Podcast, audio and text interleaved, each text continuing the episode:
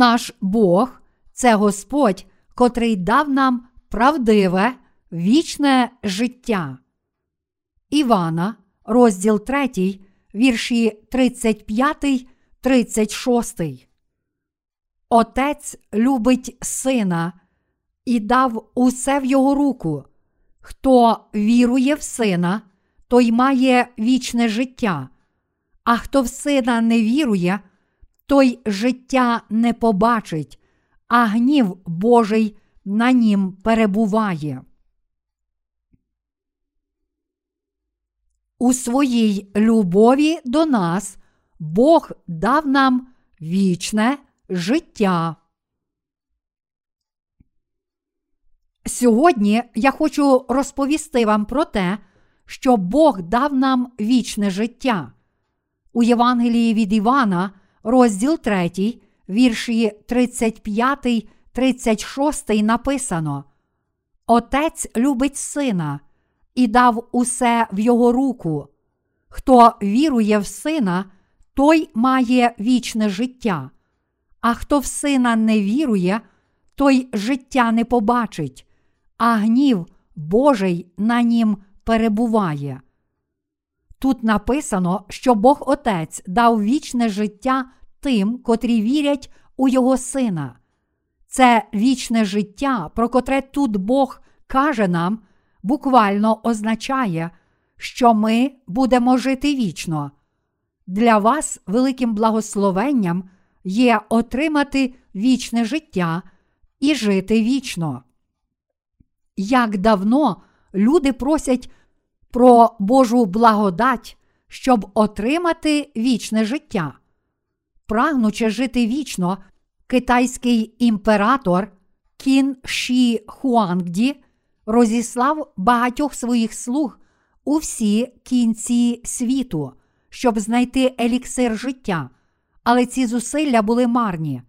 Адже в цьому світі немає еліксиру життя, котрий міг би справді дати вічне життя. Безліч людей не змогло знайти дороги до дійсного вічного життя. Для людства єдиним шляхом до правдивого вічного життя є віра в Ісуса Христа, Божого Сина, як у Спасителя. Іншими словами, для нас єдиним шляхом до вічного життя є віра в Євангеліє води та духа, котре Син Божий дав нам. Ми можемо здобути вічне життя, лише повіривши в правду, що Він спас нас від усіх гріхів, усвідомивши собі, що Господь дав нам правду Євангелія, води та духа, котре дозволяє нам жити вічно, ми не можемо не дякувати йому. Чи ви колись думали про вічне життя? Чи ви знаєте, яка сумна і трагічна є смерть? Коли хтось помирає і покидає своїх рідних, вони у скорботі оплакують його смерть, засмучені тим, що покійний більше ніколи не зможе повернутися на цей світ. Але це незаперечний факт, що коли людина помирає, вона вже ніколи не зможе повернутися у цей світ. Ось чому навіть живі сумують, тому що мусять померти, і шукають можливості уникнути смерті. Але кожна людина, відійшовши з цього світу, вже ніколи не зможе повернутися. Смерть є однаково жахлива для всіх.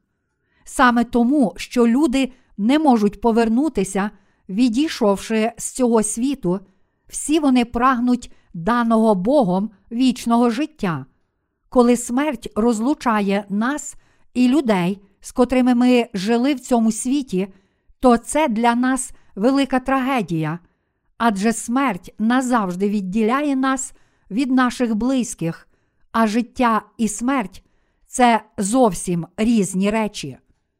Помираючи, людина втрачає все і здається у полон смерті. Смерть приносить слабкість і смуток у наші думки. Коли розуміємо, що мусимо померти, всі ми дуже засмучуємося і хочемо жити. адже серця людей прагнуть жити вічно. Тож, відчуваючи наближення смерті, ми ще раз усвідомлюємо, яким дорогоцінним є життя. Кажуть, що коли засуджені на вищу міру покарання йдуть на смерть і бачать калюжу від дощу, котрий впав минулої ночі, вони обходять калюжу, а не вступають у неї.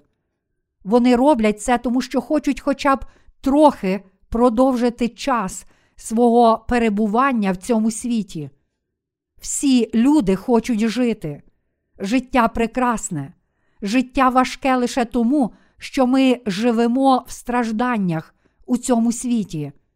Якщо ж немає страждань, а тільки хороші речі, то життя дуже веселе і прекрасне. Чи ви колись стояли на порозі смерті? Якщо так, то ви знаєте, яким щастям є жити. У моєму житті був час, коли я зрозумів цінність життя. Дуже давно ця історія справді трапилася зі мною. Одного разу я впав у вентиляційний отвір із даху п'ятиповерхового будинку і ледве не загинув. Будівельники ремонтували вентиляційну систему цього п'ятиповерхового житлового будинку і закрили цей вентиляційний отвір тонкою дошкою. Не знаючи цього, я наступив на цю тонку дошку і провалився. Але, на щастя, мої лікті зачепилися за боки отвору, і тому я не впав униз. Та все ж у ту мить я думав лише про те, що помру. Тож тоді я почав панікувати. Але невдовзі я заспокоївся і зрозумів, що я все ще живий, та що мої лікті зачепилися за боки отвору, а ноги даремно б'ються в повітрі. Подивившись униз, я побачив, як люди ходять по вулицях, але вони не могли допомогти мені, навіть бачачи, що я потрапив у халепу, і я сам не міг попросити їх про допомогу. Хоча б трохи поворухнувшись, я міг упасти з даху п'ятиповерхового будинку. Якби я мав на що наступити хоча б однією ногою, то зміг би вилізти з того отвору, але я нічого не міг зробити. Ці декілька хвилин здалися мені цілою вічністю. Саме тоді я зрозумів, як добре бути живим. Навіть потрапивши у цей нещасний випадок, я був дуже щасливий, що залишився живий. Хоч моє життя висіло на волоску, і я міг вибитися з сил та впасти, в ту хвилину я був дуже щасливий, що все ще живу і дихаю. На щастя, у той час моє тіло було в чудовій фізичній формі, і тому, зрештою, я зумів вилізти з того отвору. Але через те, що тоді трапилося, навіть зараз я дуже вдячний за те, що залишився живим. Іншим разом, ще будучи молодим, я захворів на туберкульоз. Лікар, котрий тоді поставив мені цей діагноз, сказав мені, що йому дуже шкода, що такий молодий чоловік захворів на таку страшну хворобу. Тоді, думаючи, що помру, я справді зрозумів цінність таємниці життя, але не почувався пригніченим. Будучи здоровим, я не дуже цінував красу природи. Коли приходила весна і природа оживала, пускаючи нові паростки життя, я лише думав, що тепер росте трава.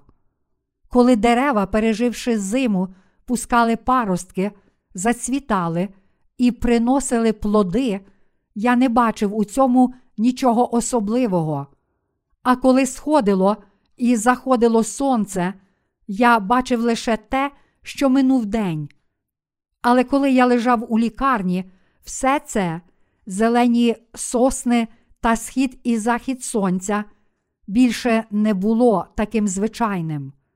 А також у мене з'явилася радість життя, і жодна частинка живої природи, навіть найменша, більше не була для мене неважливою. Тож, прогулюючись, я захоплювався навіть кульбабами, котрі цвіли між камінням, а мурашки, котрі довгою колоною несли їжу, здавалися мені справді дивовижними. Кожного ранку, прокидаючись із ранішнім промінням сонця і потягуючись, я відчував, як життя б'ється всередині мене. У ті дні моє життя здавалося справді чудовим і дивовижним. Одного дня, пролежавши в лікарні вже приблизно місяць, я обідав і дивився через вікно, як поволі сідало сонце за пагорб, і наближався вечір. Раптом я захотів прогулятися, тож одягнувся і почав підніматися на пагорб. На пагорбі вітер гойдав сосни. Бачачи, як вітер лагідно гойдає сосни, я відчув у своєму серці. Все створіння хвалить Бога. Тож тепер, бачачи це, я зрозумів, що насправді сосни не вітають мене, але хвалять Бога, і був дуже вражений, вдячний та зачарований цим новим розумінням. Раніше до цієї події я не міг зрозуміти таємничості даного Богом життя, але коли моє власне життя стало таким хитким, як вогонь свічки на вітрі, я почав розуміти справжню цінність життя. Будучи здоровим, я не дуже цінував життя. Я не дбав про своє здоров'я, адже був повний юнацької енергії і навіть взимку купався у морі, а потім ходив у мокрому одязі. Але, втративши здоров'я, я зрозумів, яке воно дорогоцінне. Завдяки цій події у моєму житті я зміг усвідомити дійсну цінність життя. Зараз я ще раз задумався над цінністю життя. Я зрозумів, що вже навіть те, що я маю дане Богом життя, є справді чудово. А якщо життя на цій землі є таке чудове і дорогоцінне, то яким же чудовим є життя в Божому царстві, де немає страждань? Коли я думаю про те, що житиму вічно, коли залишу цю землю і перейду в наступний світ, моє серце переповнюється радістю. Отримати від Бога вічне життя і завжди жити з ним у вічному щасті та в безмежній славі. Це таке велике благословення, що чим більше я думаю про це, тим більшою вдячністю наповнюється моє серце. Ті, котрі не пережили цього, ті, котрі зараз ще здорові і не бачать своєї неминучої смерті, а також ті, котрі не думають про смерть чи не пережили її наближення, та всі ті, котрі не думають про Боже Царство, де є вічне життя, повинні зрозуміти цінність життя, котре Бог дав нам. Бог дав вічне життя тим, котрі змили всі гріхи своїх сердець, прийнявши Євангеліє примирення через Божого Сина. Це справді велике благословення, що Бог дав вічне життя всім тим, котрі вірять у Його Сина. У цьому світі особливо багаті люди люблять життя. Здорові, могутні та багаті в цьому світі дуже хочуть прожити довге життя, тож деякі з них навіть ладні віддати половину свого багатства щоб прожити ще хоча б один день. Адже смерть кладе кінець усім благословенням, котрі Бог дав людству. У Євангелії Івана Бог сказав, що ті, котрі вірять у Його Сина, мають вічне життя. А ті, котрі не вірять, у сина не побачать життя, а гнів Божий на них перебуває. Івана, розділ 3, вірш 36. Мої браття віруючі, ви повинні зрозуміти, що для всіх тих, котрі не знають Божого Сина, тобто для всіх тих, котрі не знають і не вірять у правду, даного Божим Сином, Євангелія води та духа, настане кінець цього щастя. Якщо ми не народилися знову від гріхів у цьому житті та, залишаючись грішниками, будемо відрізані від цього світу нашою смертю, то в наступному світі на нас чекатиме лише вічне страждання. На всіх тих, котрі не народилися знову з води та духа, чекає тільки вічне покарання, котре походить від Божого гніву. Ви мусите зрозуміти, що для кожного, хто помре, не повіривши в Ісуса Христа, настане кінець всього цього щастя і початок прокляття. Смерть є дуже важливою подією для всіх людей, і навпаки, вічне життя це велика радість. Тільки ті, котрі отримали прощення гріхів завдяки вірі в Євангелії води та духа, можуть отримати вічне життя. А коли прийде смерть, тільки вони побачать кінець свого горя і початок щастя.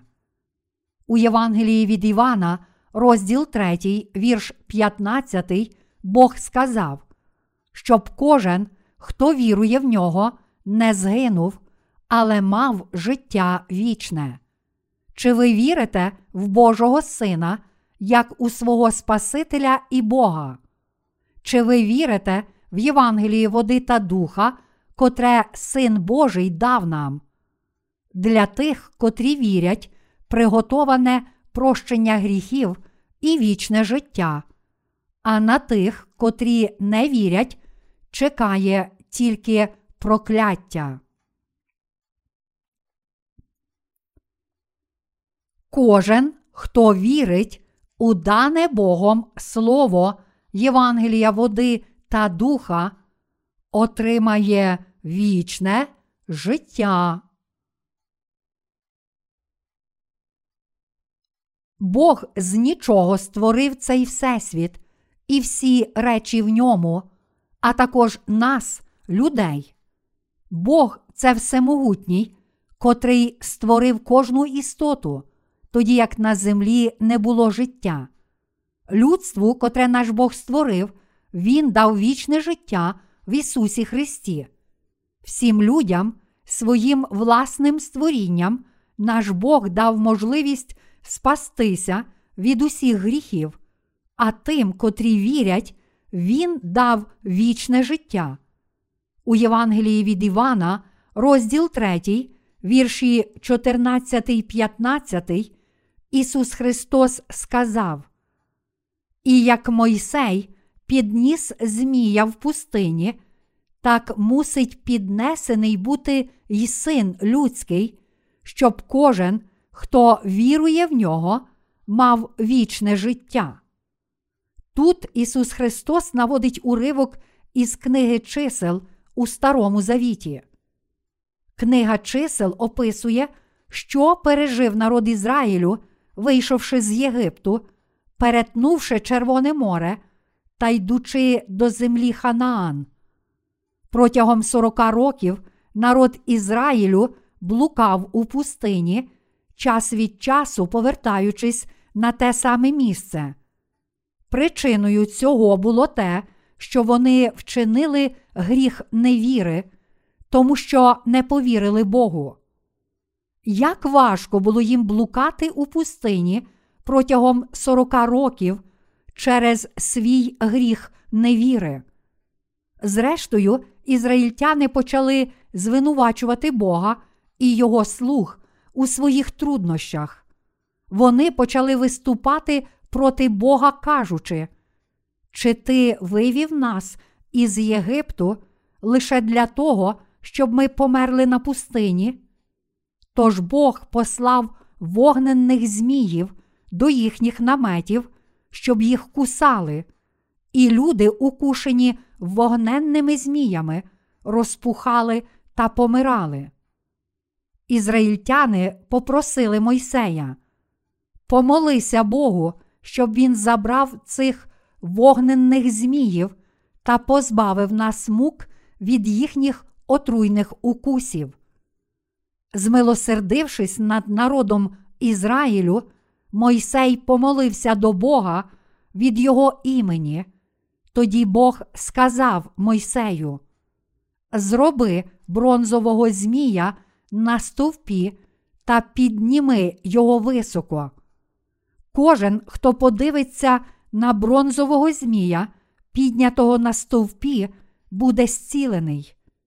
Мойсей зробив саме так, як йому наказав Бог, і переказав його слова народу Ізраїлю.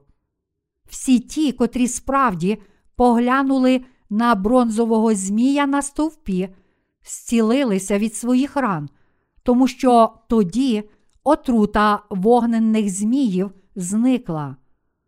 Про цей випадок також написано у Євангелії від Івана, розділ 3, вірші 14, 15, де Ісус сказав: І як Мойсей підніс Змія в пустині, так мусить піднесений бути й син людський, щоб кожен, хто вірує в нього, мав вічне життя.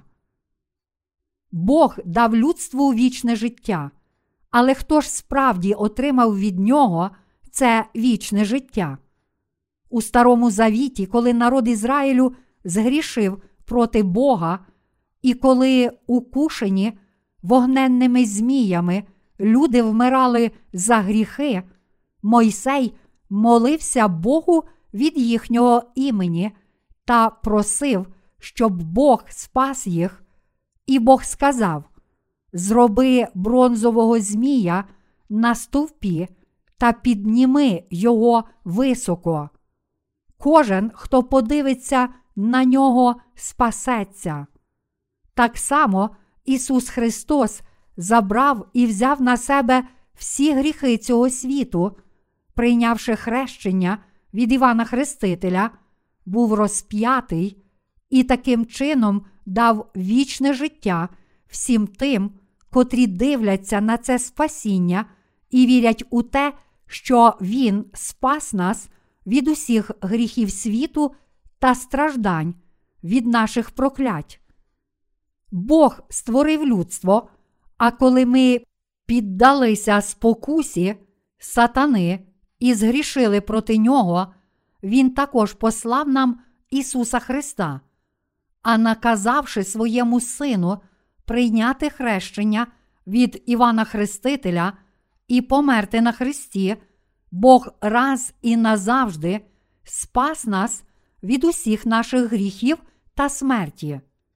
Саме тим, котрі вірять у цю правду, Бог дав вічне спасіння і життя. Іншими словами, Бог дав вічне життя кожному, хто вірить у цю правду. Саме з цією метою Бог створив людство, а також спас нас від усіх наших гріхів. Бог хотів дати вічне життя нам, людям, через Ісуса Христа. І відповідно до своєї волі, Він справді дав це вічне життя всім тим, котрі вірять в Ісуса Христа як свого Спасителя, а також у Євангелії води та духа.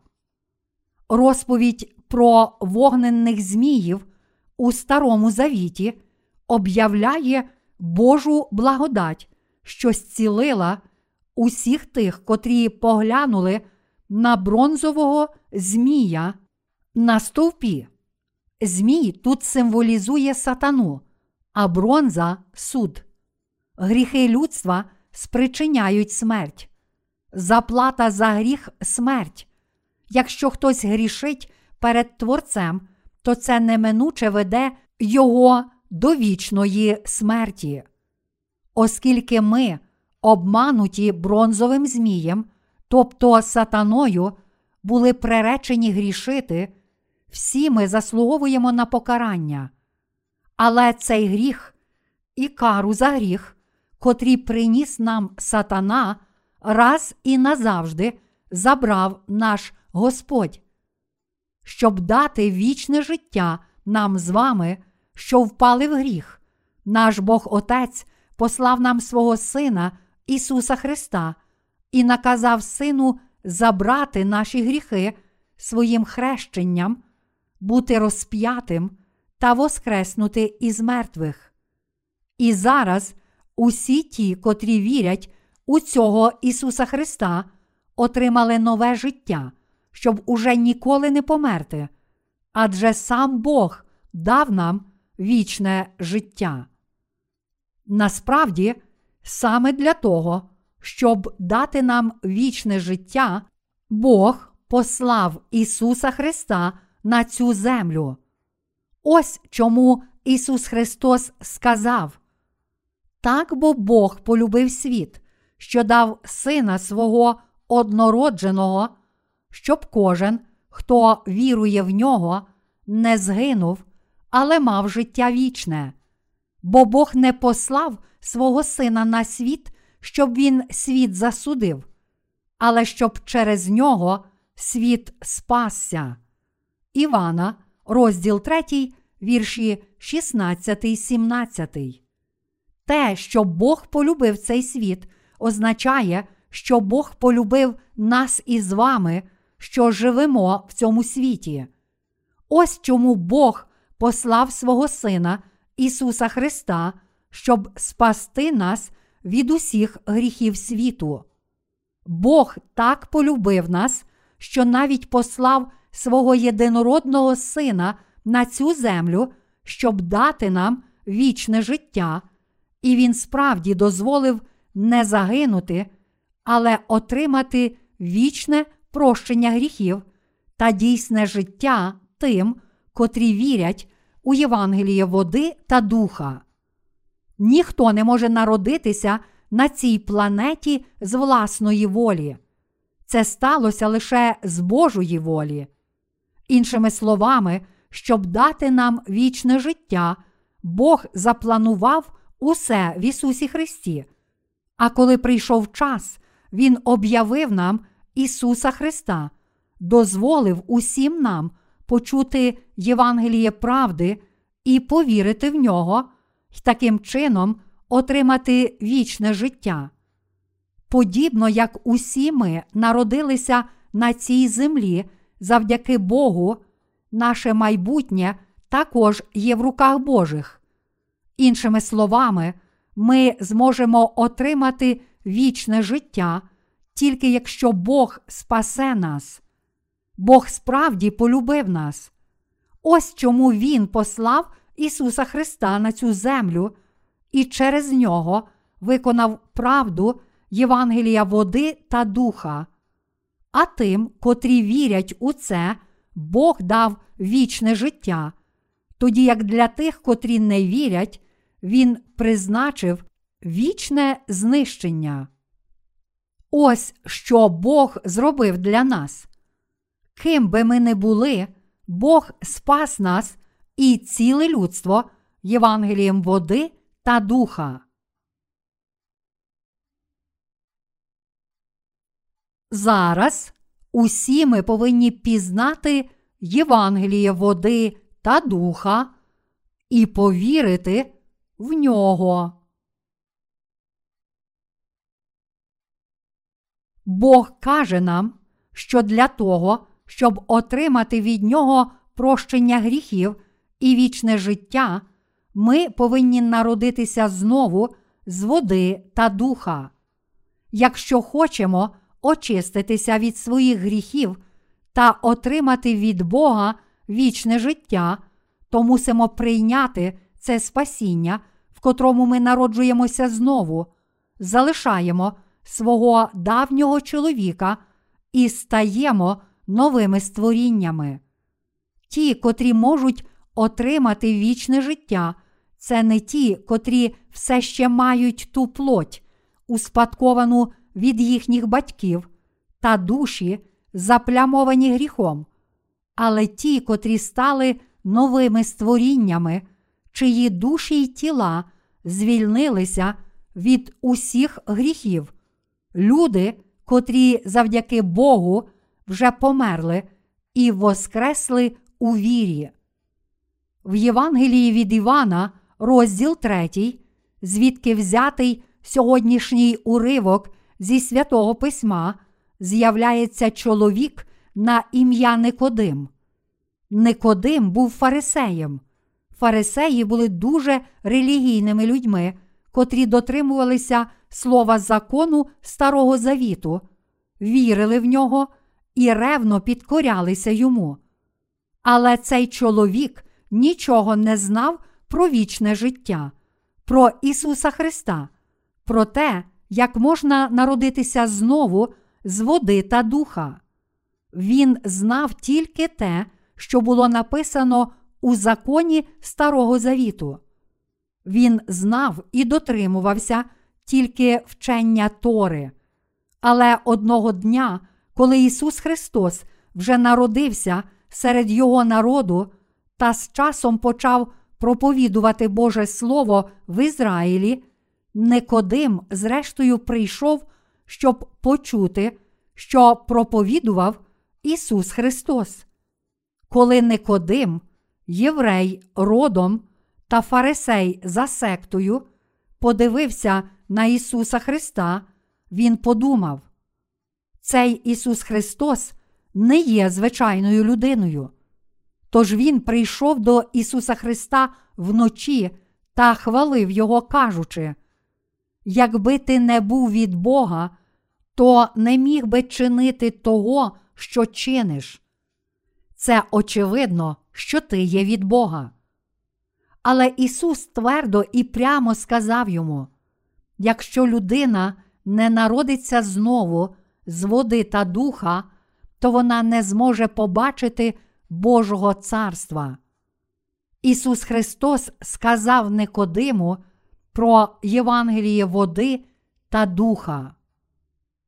В Біблії написано Ісус відповів: По правді, по правді кажу я тобі, коли хто не родиться з води й духа, той не може ввійти в Царство Боже.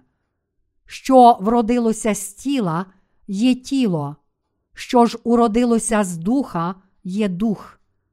Не дивуйся тому, що сказав я тобі. Вам необхідно родитись згори. Дух дихає де хоче, і його голос ти чуєш, та не відаєш, звідкиля він приходить і куди він іде.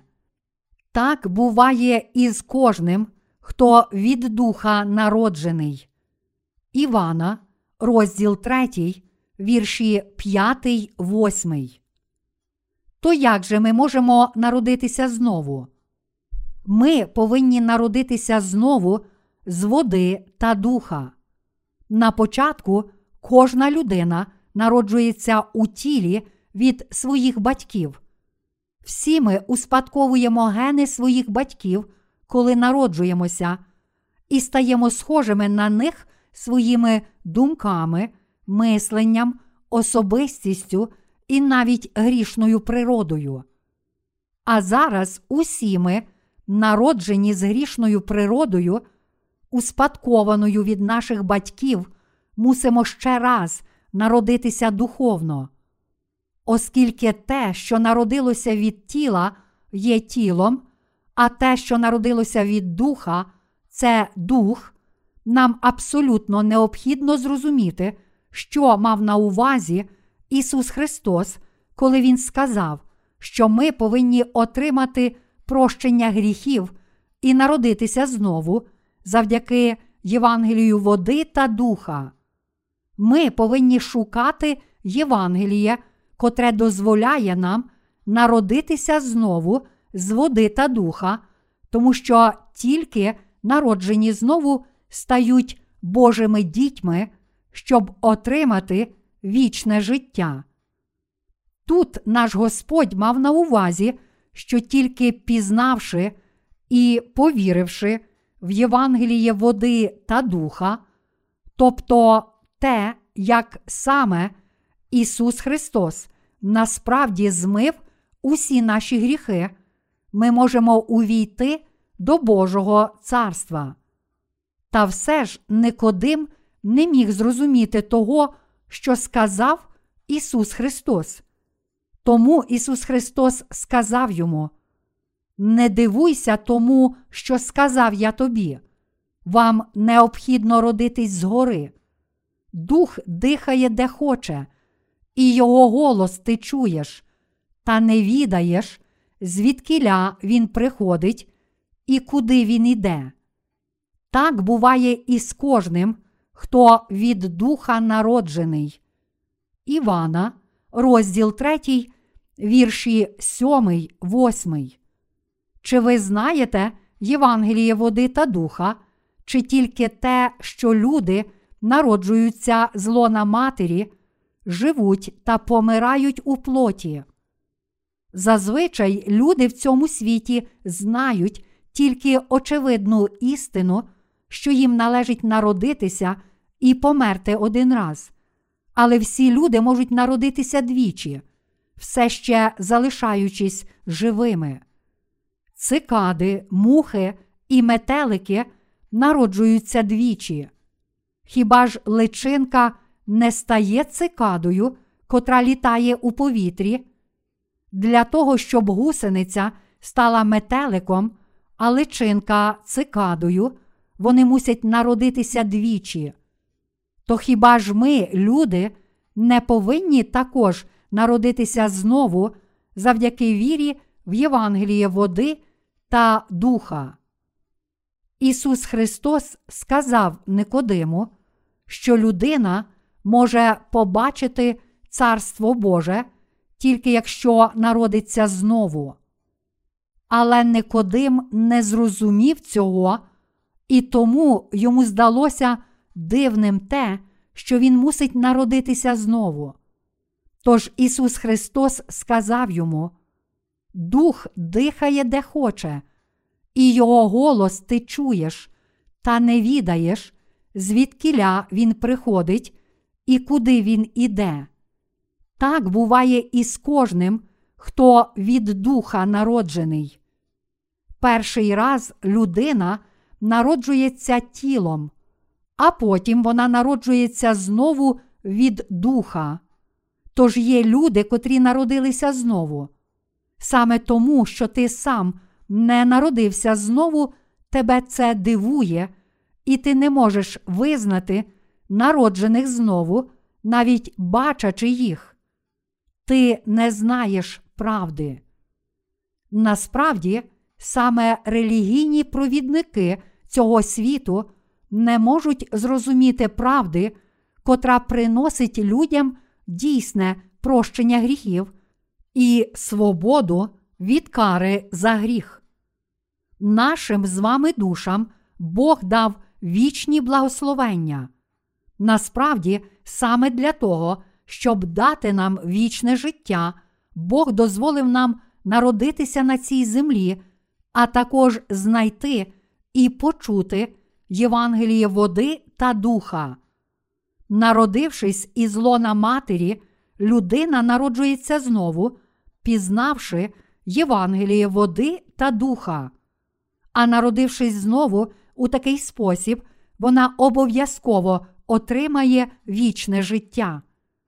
Бог не залишив нас на призволяще у житті плоті, але дозволив нам повірити у Євангелії води та духа і народитися знову, і таким чином отримати вічне життя і стати Божими дітьми. Але релігійні люди на цій землі не розуміють цього.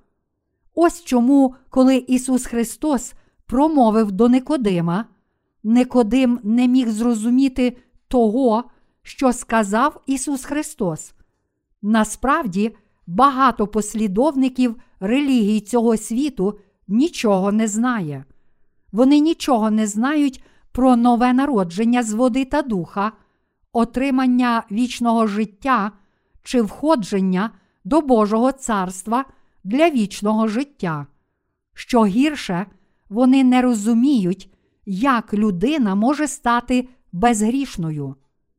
Саме завдяки вірі ми отримуємо вічне життя, а також завдяки вірі в Євангеліє води та духа ми народжуємося знову.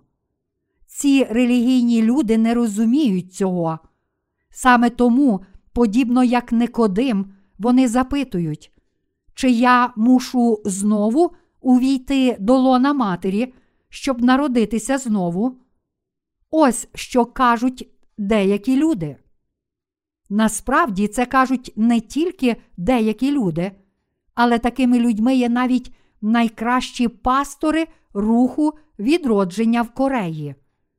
Я чув, як проповідують деякі з них, і з почутого зрозумів, що вони нічого не знають про нове народження.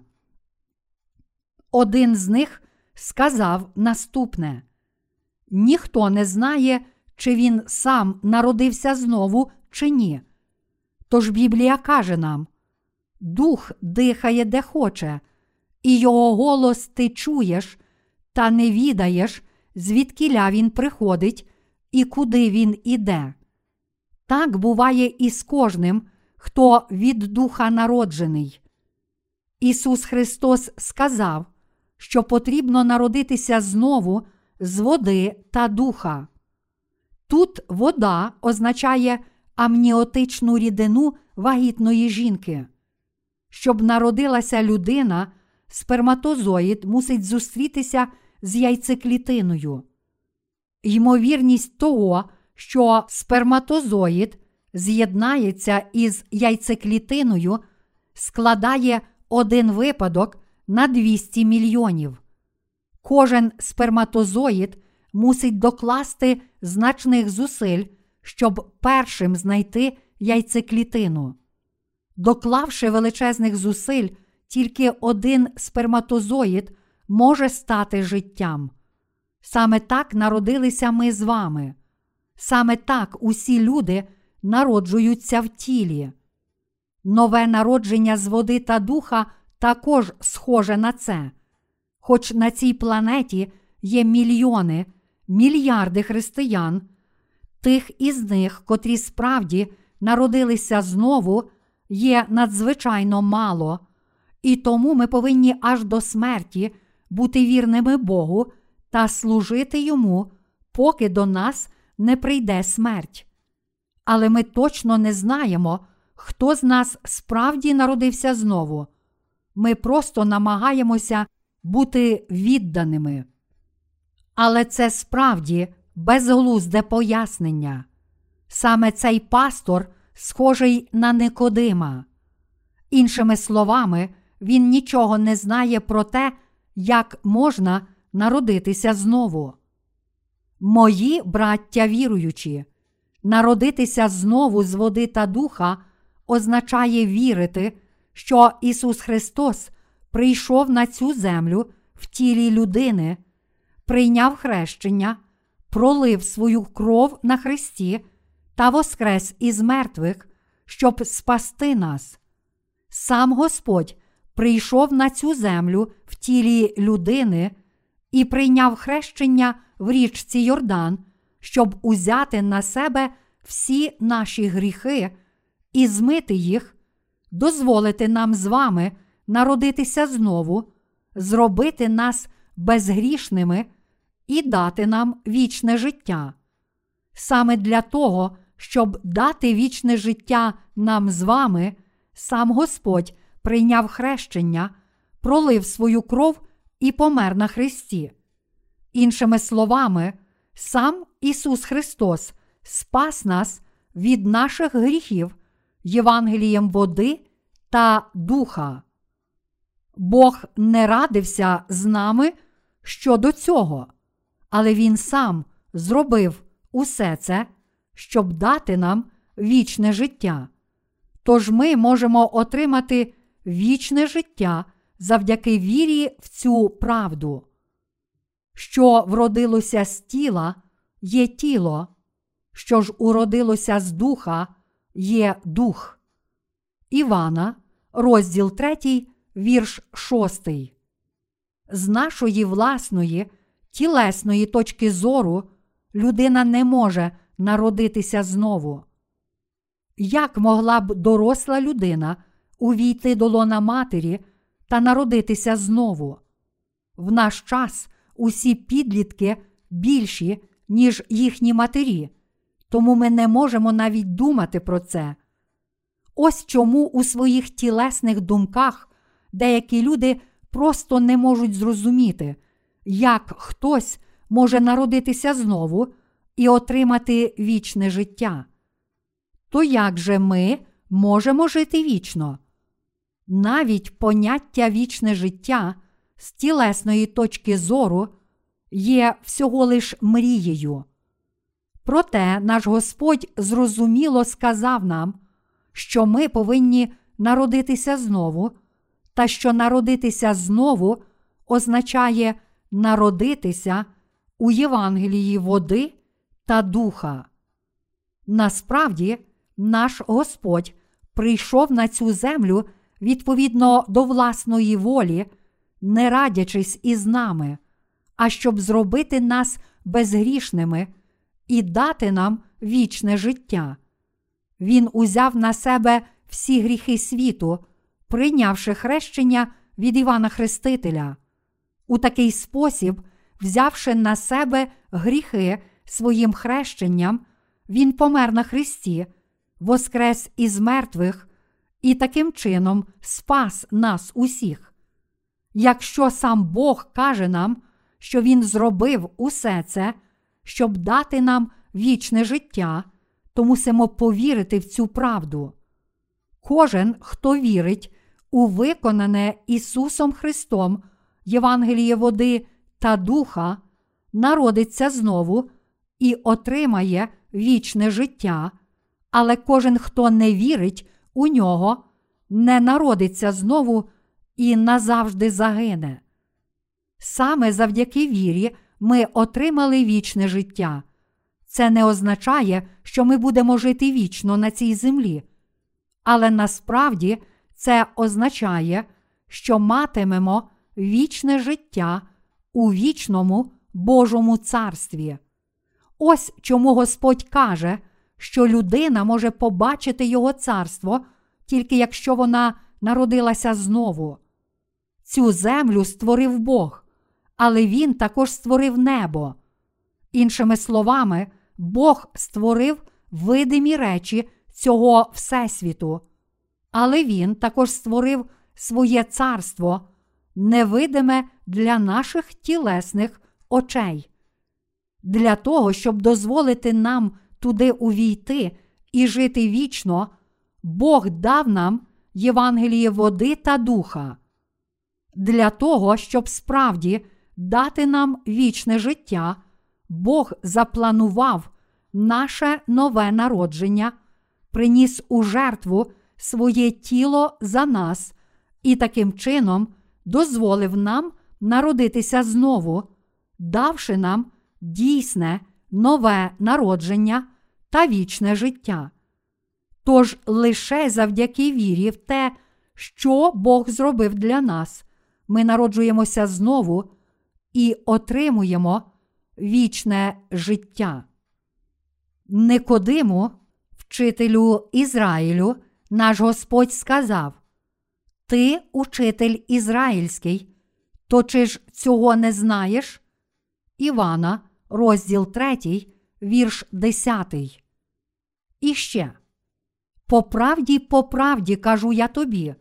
Ми говоримо те, що ми знаємо, а свідчимо про те, що ми бачили, але свідчення нашого ви не приймаєте. Івана, розділ 3, вірш 11. Тут Господь каже ми. По суті, це об'являє нам, що наш Господь діє не сам. Триєдиний Бог працює разом. Ісус Христос прийшов на цю землю, тому що Бог Отець послав Його. Іншими словами, Бог Творець послав свого Сина на цю землю в тілі людини. Наш Господь виконав наше спасіння на цій землі, а Святий Дух свідчив про це. Ось чому тут наш Господь каже: По правді, по правді кажу я тобі, ми говоримо те, що ми знаємо, а свідчимо про те, що ми бачили, але свідчення нашого ви не приймаєте. Івана, розділ 3, вірш 11. Ісус Христос спас нас не сам, але наше спасіння виконали Його Отець, сам Ісус і Святий Дух. Ось чому тут Ісус Христос каже ми. Для того, щоб дозволити своїм створінням народитися знову, дати їм вічне життя і зробити їх Божими дітьми, тут наш Господь сказав ці слова. Далі Він каже: Коли я говорив вам про земне, та не вірите ви, то як же повірите ви, коли я говоритиму вам про небесне? І не сходив на небо ніхто, тільки той, хто з неба зійшов, людський син, що на небі. Івана, розділ 3, вірші 12, 13. Ісус Христос назвав себе Сином Людським, тому що сам Бог прийшов на цю землю в тілі людини. Ісус Христос, сам Бог, котрий прийшов на цю землю в тілі людини, є Сином Людським. Ніхто ніколи не вознісся на небо, окрім цього людського сина. Насправді, перед тим, як Ісус Христос прийшов на цю землю, не було досконалого прощення гріхів. А оскільки Ісус є правдивим Богом, Він зміг вознестися до Бога Отця. Ніхто, крім Ісуса Христа, не вознісся до Небесного Царства. Саме через цього Ісуса Христа Бог дав вічне життя тим, котрі вірять у Євангеліє води та духа. Іншими словами, Він дозволив своїм віруючим увійти до царства, де вони можуть жити вічно. Саме завдяки вірі в Євангеліє води та духа ми можемо отримати вічне життя, і саме це Євангеліє ми пізнали та повірили. Саме в такий спосіб ми знайшли, зустріли та отримали вічне життя.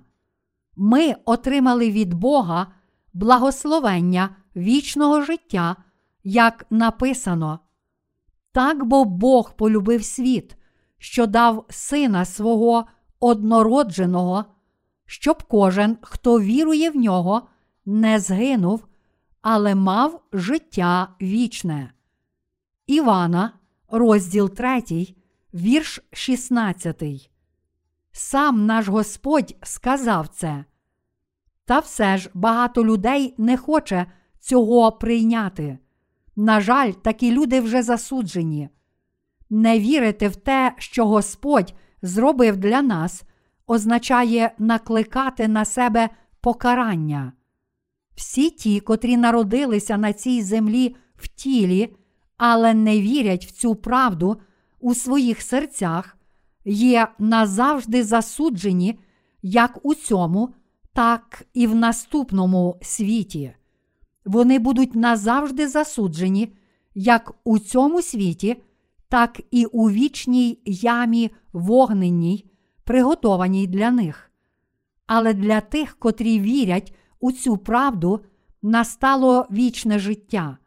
Наш Господь дав вічне щастя всім тим, котрі вірять у Євангеліє води та духа. Життя на цій землі, де ми боремося з нашою плоттю, різними обставинами і труднощами, це ще не кінець. Насправді воно є всього лиш ілюзією і тінню. Для тих із нас, котрі народилися знову з води та духа, настане правдиве, дійсне життя, життя вічне. Тож ми, віруючи, отримали вічне життя. Бог дав вічне життя всім тим, котрі народилися знову. Він дав нам вічне життя, щоб наші душі ніколи не померли, але жили вічно. Саме це є Божа любов, дивовижна і безмежна любов, котру Бог подарував нам. Тож, завдяки вірі, ми отримали цю любов і наше дійсне вічне життя. Наш Господь прийшов на цю землю лише один раз. Хоч наш Господь прийшов на цю землю, люди не прийняли його, тому що їхні діла були лихі. Іншими словами, деякі люди не вірили в нього, і як наслідок своєї невіри не змогли отримати вічного життя, але залишилися грішниками, котрі прямують до пекла. Які ж люди не можуть народитися знову з води та духа? У Євангелії від Івана, розділ 3, вірш 19 написано: Суд же такий, що світло на світ прибуло. Люди ж темряву більш полюбили, як світло, лихі бо були їхні вчинки. Іншими словами, те, чи людина може народитися знову чи ні, залежить від того, чи вона любить світло більше, ніж гріх. Ми з вами, а також усі інші люди на цій планеті чинять зло. Наші діла завжди лихі та недосконалі. Хоч усі ми лихі та недосконалі, все ж є люди, котрі щиро хочуть жити доброчесно. З одного боку, є люди, котрі прагнуть отримати світло у своїх серцях та справді жити доброчесно. Але з іншого боку, деякі люди навіть у своїх серцях люблять зло більше, ніж світло. Ці люди повинні покаятися, вони повинні навернутися. Бог виконав Євангеліє води та духа, щоб усі душі, котрі прагнуть отримати спасіння і вічне життя, справді отримали його завдяки вірі. Тож ваші серця важливіші, ніж вчинки.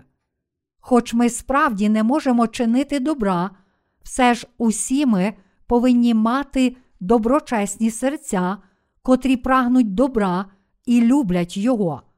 Апостол Павло також був такою людиною, тому що він визнав: бо не роблю я доброго, що хочу, але зле, чого не хочу, це чиню. До Римлян, розділ 7, вірш 19. Тут апостол Павло сказав, що, хоч він дійсно хотів чинити добро, натомість чинив зло, тому що у своїй плоті не міг чинити добра. Це не означає, що апостол Павло любив зло більше, ніж добро. Якою недосконалою не була людина, якщо у своєму серці вона визнає це, хоче чинити добро і прагне спастися то може справді народитися знову завдяки вірі в дане Богом Євангеліє води та духа. Тільки тоді справді народжені знову душі зможуть виконувати святі Божі діла. Тож не станьмо жалюгідними людьми, котрі не можуть народитися знову і отримати вічного життя, хоч Бог вже дав його нам. Моє серце болить, коли я бачу, що, хоч Бог вже показав нам дорогу до вічного життя, давши нам Євангеліє води та духа, дуже багато людей любить зло більше, ніж добро, і тому відкинуло це дійсне Євангеліє, дане нам Ісусом Христом. На жаль, такі люди вже засуджені та приречені. Як у цьому, так і в наступному світі вони завжди перебуватимуть у пеклі. Протилежністю вічного життя є вічне покарання. Цим вічним покаранням є вічні муки в пеклі, у ямі вічного вогню. З іншого боку, вічне життя є безмежним щастям. Що ви хочете отримати? Вічне життя чи вічне покарання? Всі ви хотіли б отримати вічне життя, а не вічне покарання. Тож, оскільки Бог дав нам Євангеліє води та духа і спас нас своїм світлом, любов'ю і правдою, ми повинні цілим серцем повірити в це. Чи ви вірите в це, мої браття віруючі? Ті, котрі ненавидять світло, не приходять до світла. Чому вони не можуть прийти до світла? Вони не приходять, тому що бояться, що їхня темрява може виявитися. Хоч, можливо, ми недосконалі у своїх вчинках, все ж наші серця повинні прагнути правди і добра, адже ми повинні стерегти свої серця.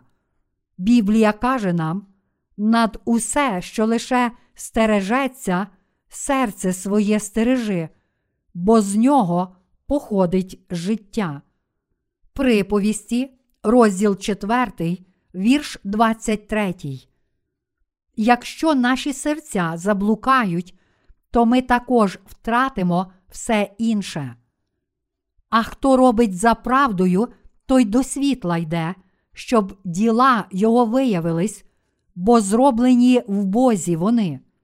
Івана, розділ 3, вірш 21. Мої браття віруючі, чи ми справді хочемо чинити правду? Ті, котрі хочуть чинити правду, приходять до світла. Коли вони приходять до світла, тоді виявляється вся темрява. Усе, що світлом докоряється, стає світлом. До Ефесян, розділ 5, вірш 13.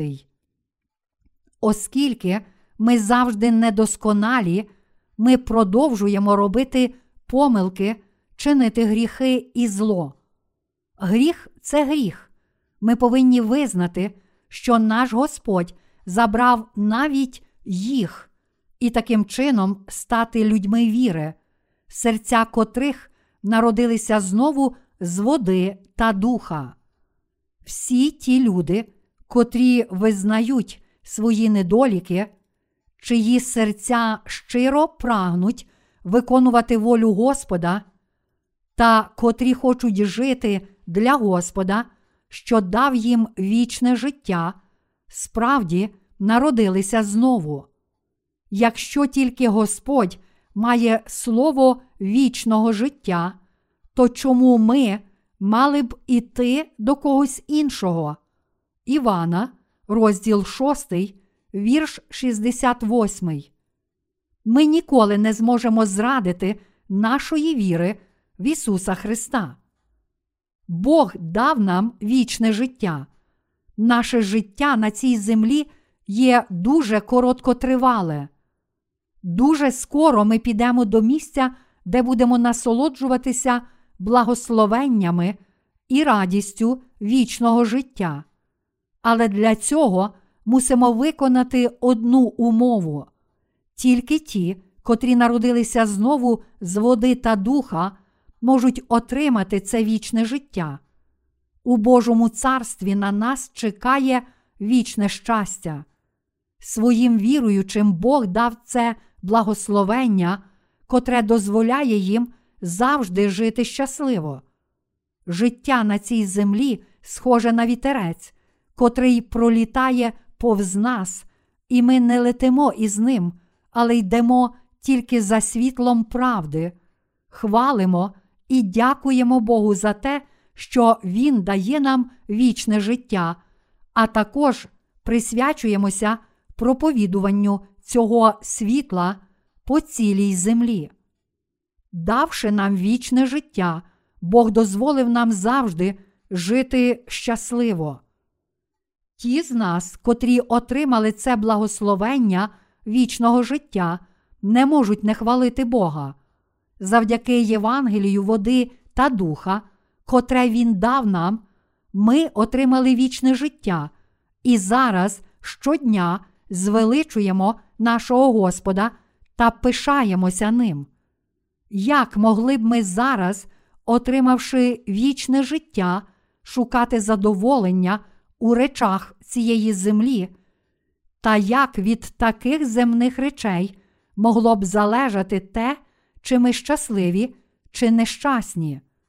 Ніщо на цій землі ніколи не зможе оволодіти народженими знову, котрі вірять у Євангеліє води та духа. Ці люди, котрі отримали від Бога вічне життя, виконують благословенну працю, котра дозволяє іншим душам також отримати вічне життя, проповідують світло правди і служать Господу. А в день, коли ці люди отримають вічне Царство Небесне, вони залишать усе своє життя та увійдуть до цього Божого царства. Ми, народжені знову, живемо саме таким життям віри. Ось життя народжених знову. Мої браття віруючі, чи ви вірите, що Бог справді дав нам вічне життя? Ми повинні вірити в Його царство і правильно визначити свої пріоритети. Хоч іноді ми потрапляємо в неволю цієї землі, ми повинні жити життям віри в світло правди аж до дня повернення Господа, вірячи в те, що ми справді отримали від Нього вічне життя. Ми не повинні мати упередженої віри чи нерозумних думок. Хоч для вас це життя може бути вічною боротьбою, не засмучуйтеся та не сердьтеся, як сказав відомий поет. Не кажи мені похмурими числами, життя лише порожня мрія. Ви знаєте краще, ніж будь-хто інший, що цього не потрібно робити. Ми з вами отримали чудове благословення. Ми є свідками, котрі проповідують світло правди на цій землі, посланцями світла. Колись Бог сказав пророку Ісаїї: Уставай, світися, Єрусалиме, бо прийшло Твоє світло, а слава Господня над тобою засяяла. Ісаї, розділ 60, вірш 1. Я благаю вас, мої браття віруючі, бережіть віру, котру ви зараз маєте, не прагніть задоволення від речей цієї землі, віддайте свої серця Богу, котрий дав вам вічне життя, і знайдіть своє щастя у Господі. Тоді ваше життя буде повне лише великих благословень, щастя і яскравого світла. Я цілим серцем хвалю Бога і дякую йому за те, що Він дав нам вічне щастя.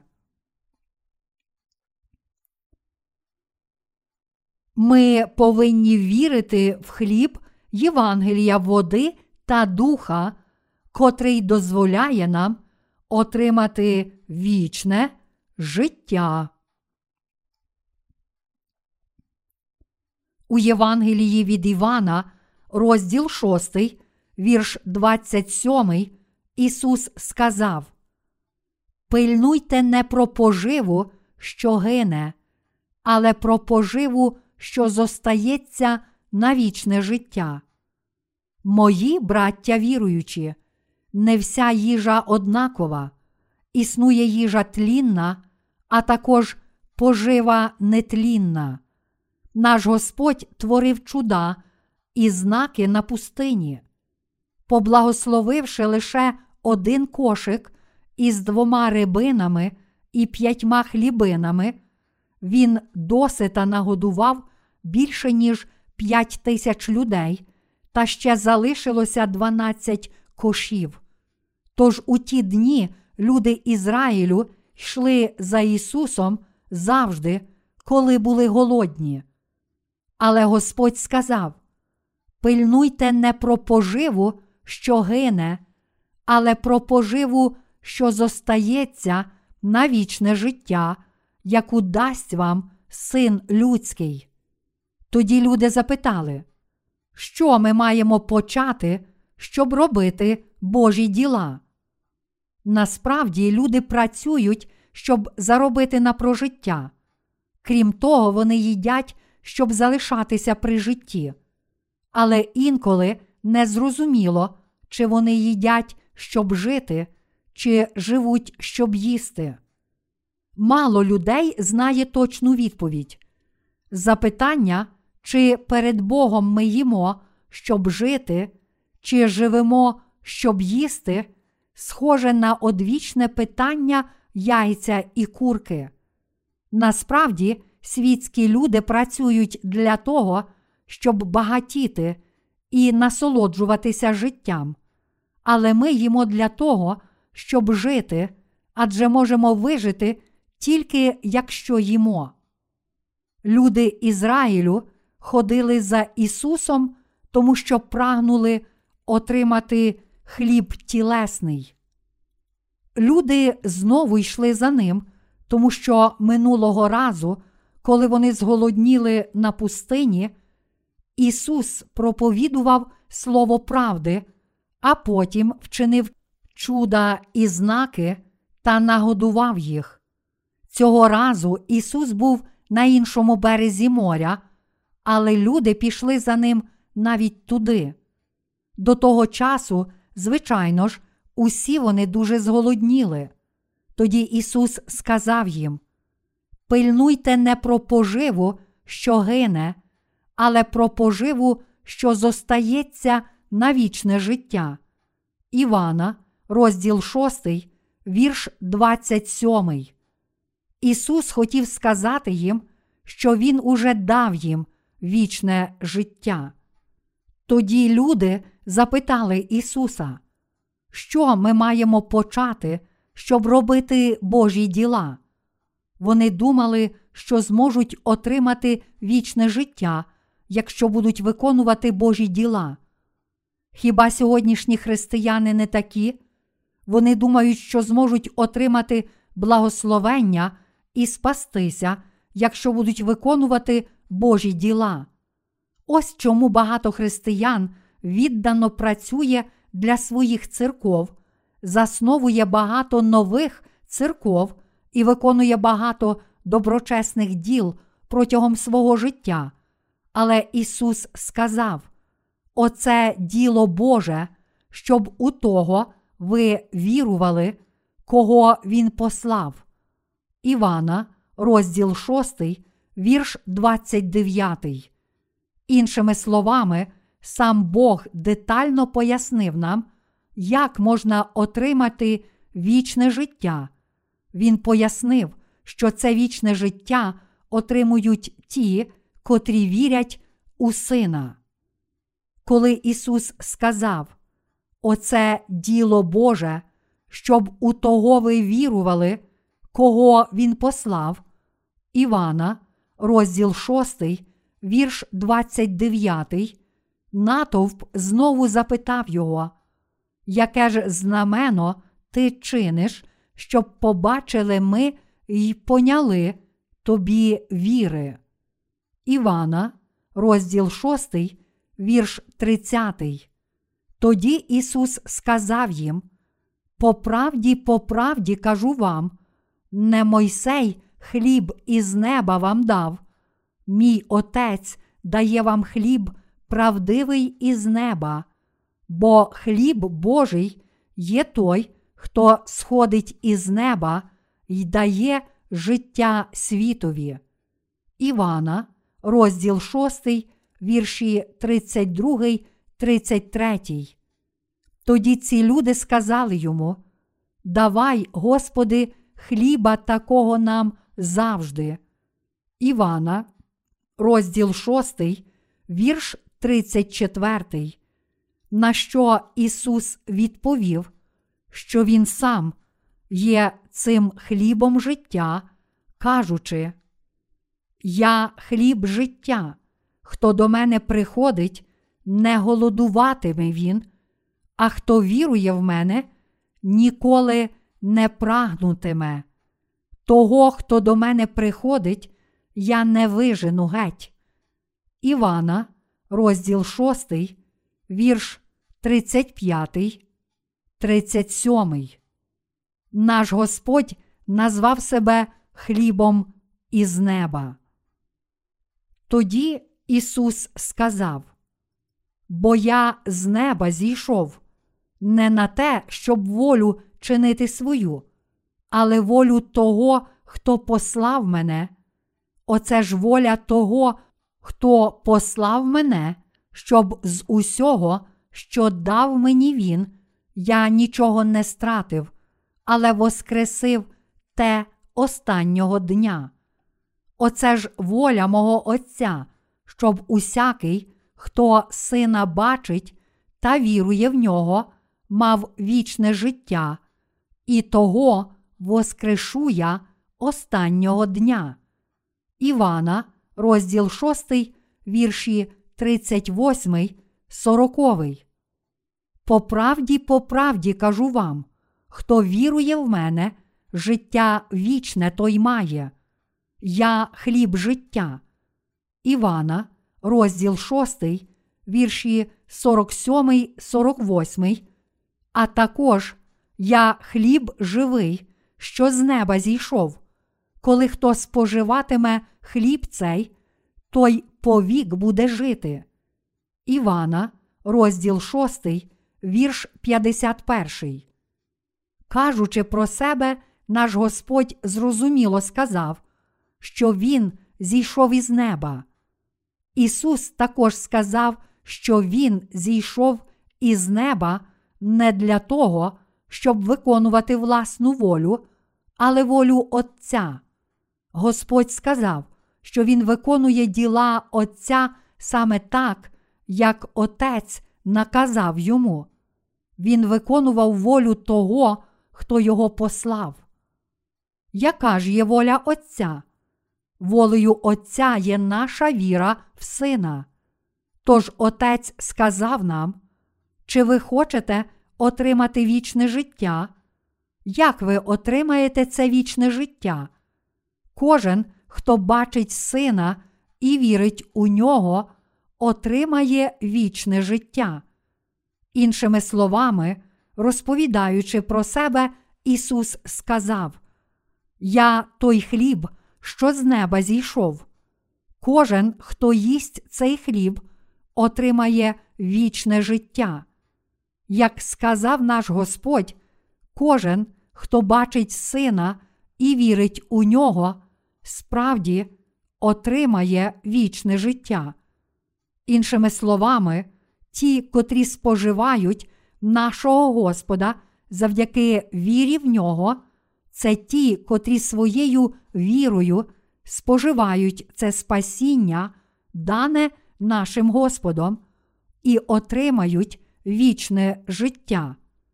Ось що сказав наш Господь.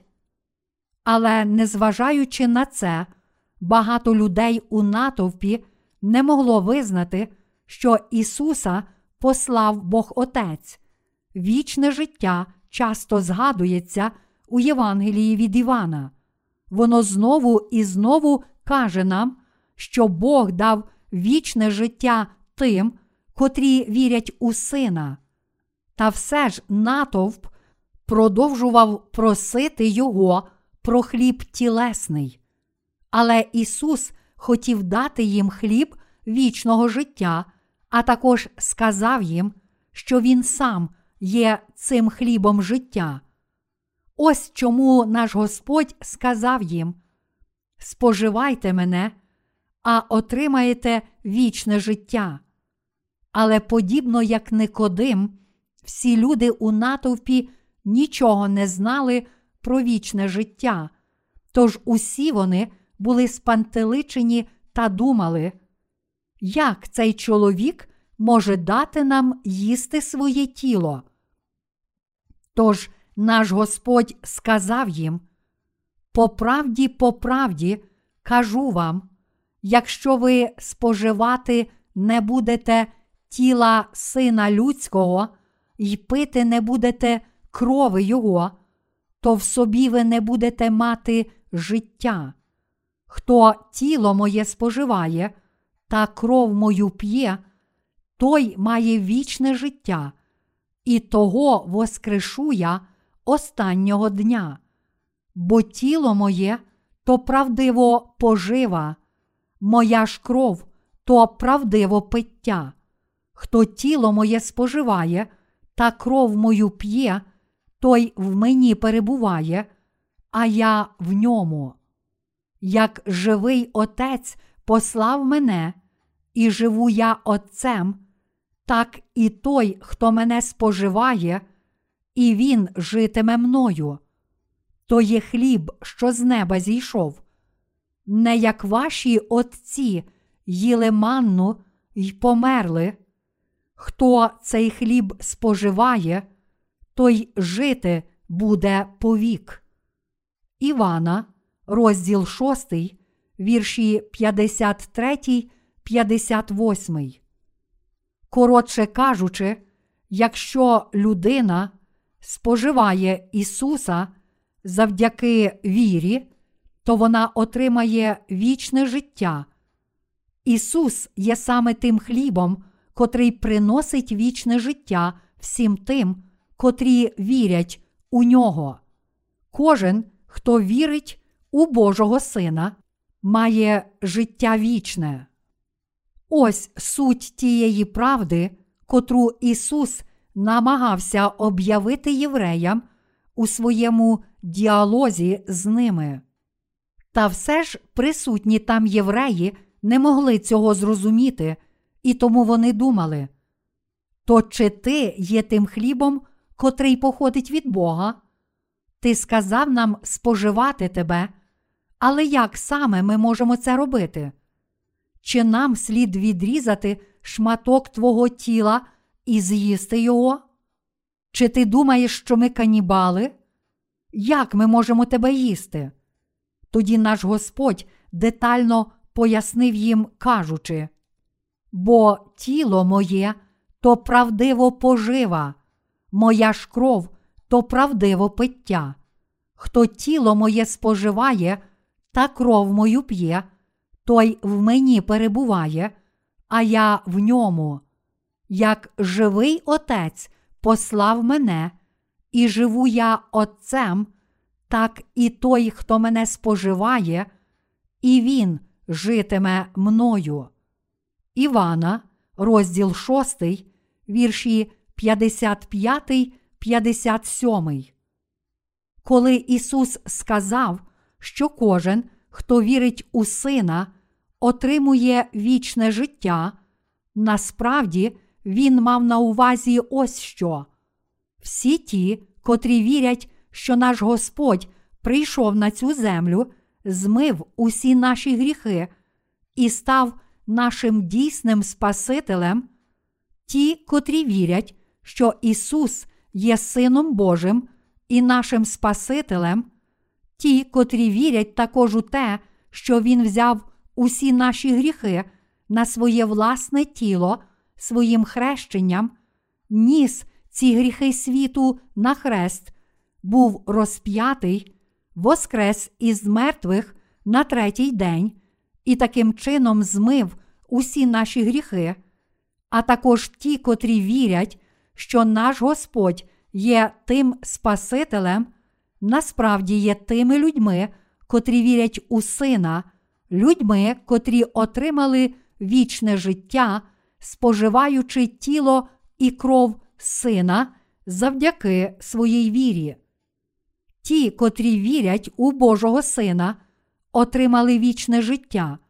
Вони вже мають вічне життя. Коротше кажучи, саме завдяки вірі в Божого Сина ми можемо отримати вічне життя. Саме цю правду я намагався пояснити вам дотепер.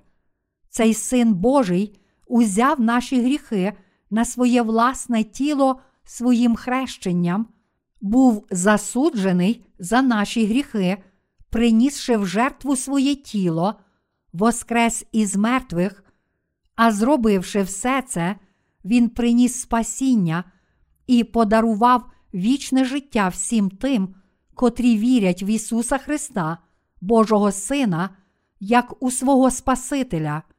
Саме тому кожен, хто вірить у Сина, має вічне життя. Ісус сказав: бо тіло моє то правдиво пожива, моя ж кров то правдиво пиття. Івана, розділ 6, вірш 55. Саме завдяки вірі в Ісуса ви отримуєте вічне життя. Ви можете спастися і отримати прощення гріхів завдяки вірі в Ісуса Христа. Тільки споживаючи тіло і кров Ісуса, ви можете отримати вічне життя. Коли Ісус сказав, що дорогою до отримання вічного життя є віра в Божого Сина, Він мав на увазі, що ви зможете отримати це вічне життя тільки коли повірите, що Син Божий змив усі гріхи світу своїми власними тілом і кров'ю. Справді, щоб дати нам дійсне вічне життя, наш Господь дав нам своє правдиве тіло і кров, і таким чином спас нас усіх. Тіло нашого Господа є правдивою їжею, чи не так? Це не означає, що нам слід відкусити шматок його рук і ніг та з'їсти його, неначе ми канібали. Ні, це означає, що саме завдяки вірі в Божого Сина ми отримуємо вічне життя. Ось що означає споживати Божого Сина у вірі. Тільки маючи таку віру серця в Ісуса, ми отримуємо вічне життя. Ісус сказав нам: хто тіло моє споживає та кров мою п'є, той має вічне життя. Івана, розділ 6, вірш 54. Ті, котрі справді споживають тіло Господа та п'ють Його кров, вже мають вічне життя. Адже Бог Отець вирішив спасти нас через свого Сина і дати вічне життя всім тим, котрі вірять у цього Сина. Тому всім тим, котрі споживають тіло сина і п'ють його кров, Бог справді дав вічне життя. Як ми споживаємо тіло Божого Сина? Ми споживаємо Його завдяки нашій вірі в Євангелії води та духа. Щоб спасти нас від усіх наших гріхів, Бог послав свого Сина на цю землю і дозволив цьому синові забрати всі гріхи людства своїм хрещенням. У той момент на Ісуса перейшли не тільки наші гріхи, але також усі наші недоліки, слабкості та вади. А поклавши наші гріхи на свого Сина, Бог віддав його на розп'яття. Тим же, котрі вірять, що таким чином його син спас їх і зробив безгрішними людьми своїм хрещенням та Христом, Бог дав вічне життя, а також прощення гріхів. У такий спосіб Бог дав вічне життя всім тим, котрі вірять у Його Сина, і така була воля Божа.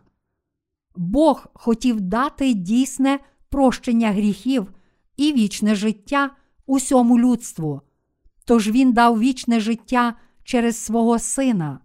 Син Божий Ісус прийшов на цю землю, взяв на себе всі гріхи людства, прийнявши хрещення від Івана Хрестителя, а поклавши всі наші гріхи на своє власне тіло, Він був розп'ятий та воскрес із мертвих.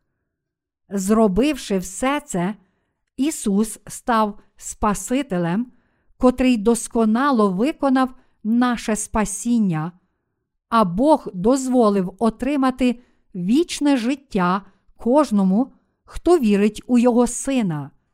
Коли через сатану, котрий протистояв Богу, людство прямувало до смерті, Бог послав нам свого Сина і таким чином дав прощення гріхів тим, котрі споживають тіло та п'ють кров Його Сина вірою, спас їх від смерті і дав вічне життя.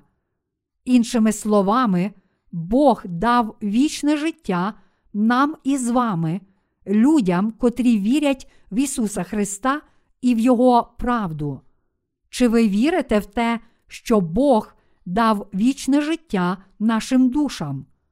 Ось чому той, хто вірить у Сина, має вічне життя. Біблія каже нам, дні літ наших у них 70 літ, а при силах 80 літ. Книга Псалмів, 90, вірш 10. Але на цьому наше життя не закінчується. Бог дав нам вічне життя. Ми отримали це безсмертне, безмежне і вічне життя. Всі ті, котрі завдяки своїй духовній вірі споживали та пили тіло і кров Ісуса Христа, Сина Божого, очистилися від гріхів і будуть жити вічно в Божому царстві. Це життя відрізняється від життя всіх інших істот, котрі зараз живуть у цьому світі. Бог дозволив людям жити вічно, але тільки тим, котрі народилися знову від гріхів завдяки вірі в Євангеліє води та духа. Я щиро вдячний Богу за те, що Він дав нам вічне життя. Живучи на цій землі протягом 70-80 років, ми переживаємо різні емоції, як радість, так і гнів, печаль та щастя. Але наше життя на цій землі дуже коротке, адже воно триває лише 70-80 років. Як безглуздо минає наше життя, воно дуже швидко минає і миттю приходить його кінець. Мої браття віруючі, колись я також був молодий, як і дехто з вас, але зараз мені вже 50. Я думав, що ніколи не постарію. Я думав, що у моєму словнику немає місця для слова старість, що я завжди буду молодий, але моя юність миттю проминула. Я дуже швидко постарів. Отож тепер мені вже 50, і я обтяжений життєвими обов'язками та мушу звітувати за всі мої вчинки. Мої браття віруючі, життя минає дуже швидко. Навіть якщо ваше життя триватиме 70-80 років, ті з вас, котрим уже 20, прожили вже третину всього свого життя, а проживши ті дві третини свого життя, котрі ще залишилися, всі вони знову стануть жменькою пороху земного, і від них нічого не залишиться. То чи наше життя є лише порожньою мрією? Деякі з нас думають, що так, але наш Бог Отець так полюбив нас, що дав нам свого Сина, наказав йому взяти на себе всі гріхи світу, прийнявши хрещення свого власного тіла, і послав цього сина на хрест, де він був розп'ятий, і таким чином змусив його витерпіти весь засуд за наші гріхи. Таким чином, Бог дав прощення гріхів і вічне життя всім тим, котрі вірять у цього сина. Чи ви вірите в Євангеліє води та духа? Чи ви маєте вічне життя? Я благаю всіх вас повірити в те, що ви справді маєте вічне життя. Тоді ваше життя ніколи не буде прожите даремно. Мати це вічне життя означає жити щасливо. Воно є справді досконале та позбавлене всіх неприємних речей.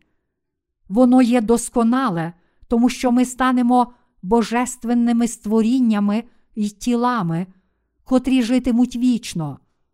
Не хто інший, як ми, віруючи в спасіння, хрещення та Христа Ісуса Христа, Божого Сина, отримали це вічне життя. Чи ви вірите в це? Іноді навіть ви, віруючи у Євангеліє води та духа, можете бути пригнічені своїми вадами чи почуттям неповноцінності та думати, чому я такий? Але ви повинні визнати ось що. Діти загибелі, котрі не отримали прощення гріхів, можуть жити у цій депресії. Лише ви, народжені знову, завдяки вірі в Божого Сина, не повинні потрапити у її неволю. Більше того, саме ви вже маєте вічне життя, котре є таке чудове, що вам слід справді цим пишатися. Ви можете жити вічно, адже, будучи віруючими у Євангеліє води та духа, ви вже цілком очистилися від усіх своїх гріхів. Крім того, маючи вічне життя, ви також можете проповідувати це вічне життя, а отже, ваше існування є справді чудове. Насправді для нас жити в цьому світі протягом 70-80 років також означає служити Богу. Іншими словами, Бог спас нас, щоб ми виконували Його діла, проповідуючи вічне життя іншим людям. Мої браття віруючі, чи ви відчуваєте це? Чи ви вірите в це? Не хто інший, як ви самі, тепер маєте вічне життя. Хто чи що ще в цьому світі може дати нам духовний хліб? Тільки наш Господь може дати нам духовний хліб у Євангелії води та духа. Ось чому віра в це дане нашим Господом, Євангеліє води та духа є великим благословенням. І саме тому все те, що є на цій землі, видається нам таким тривіальним. Ми живемо на цій землі як подорожні, котрі вибралися у коротку мандрівку, а всі люди в цьому світі мусять народитися знову завдяки вірі, котру ми проповідуємо, і тому ніщо в світі не може зачарувати нас, народжених знову. Тож причиною того, що радість цієї землі, її щастя, а також цілий світ здаються нам такими тривіальними, є якраз те, що ми вже маємо вічне життя. Маючи вічне життя, ми не прагнемо цього світу і не йдемо за ним, тому що світ промене дуже швидко. Живучи на цій землі як паломники, а також отримавши правдиве вічне життя, ми присвячуємо своє життя прославлянню нашого Бога. Тож навіть коли ми переживаємо страждання, печаль і труднощі, живучи на цій землі, наші серця завжди залишаються радісними. Тіло Господа це правдива їжа, а кров Господа це правдиве пиття. Завдяки вірі в цього Господа наші серця більше ніколи не матимуть спраги. Сам Господь став джерелом життя, і тому наші душі ніколи не мають спраги. Ми можемо бути спраглими, якщо йдемо за світом, але йдучи за Господом, ми ніколи не відчуваємо спраги. Мої браття віруючі, Бог подарував вам свою дивовижну благодать спасіння. Якщо ви підете за Господом у Євангелії води та духа з вірою в це Євангеліє, то всі ви будете благословенні та більше ніколи не матимете спраги.